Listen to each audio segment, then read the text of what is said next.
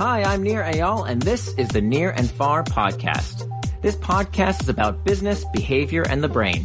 On this show, I do a few things. I read quick articles I've written about topics shaping your behavior. I interview authors of books I enjoy, and from time to time, I devote episodes to answering your questions. If you want to ask me a question, visit the podcast page on iTunes, go to ratings and reviews, and ask me a question by leaving a review. I promise to read it and possibly include your question in a future episode, so please ask me anything. Now enjoy the episode and for more, you can always visit me at nirandfar.com.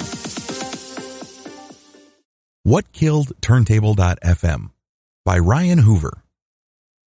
Ryan Hoover, director of product at PlayHaven, utilizes Nir Eyal's thinking on the habit zone to shed light on where Turntable FM fell short. Remember Turntable? When it first launched in May of 2011, the music service seemed to own the internet, growing from zero to over 420,000 monthly active users MAU only two months later. Unfortunately, that growth didn't last long as many of its early adopters ditched the service. It is now estimated to have only 20 to 50,000 MAUs, a fraction of its early peak. As I described nearly two years ago, much of Turntable's success was due to its well-executed social engagement loop. However, that wasn't enough. So what went wrong? Turntable failed to create long-lasting habits, leaving it vulnerable to competitors who more quickly became a daily part of users' lives.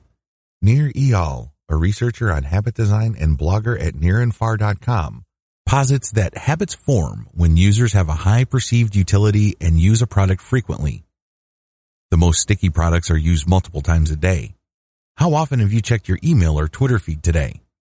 In other words, users need to value the product and use it often to form lasting habits and enter the habit zone as represented by the graph below.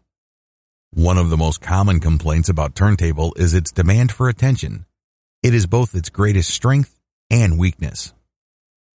Unlike traditional music services, Turntable is designed for social interaction where users listen to music together in real time. Everything takes place in a virtual room, filled with heart-bobbing avatars and DJs carefully curating their playlist. Users express their love or disgust for the music by up or down voting tunes while exchanging quips, debating song selection, and conversing through a chat feed. However, this interactive experience requires additional brain cycles that users often can't afford music is largely a background experience, consumed alongside other primary activities such as working, running, or driving.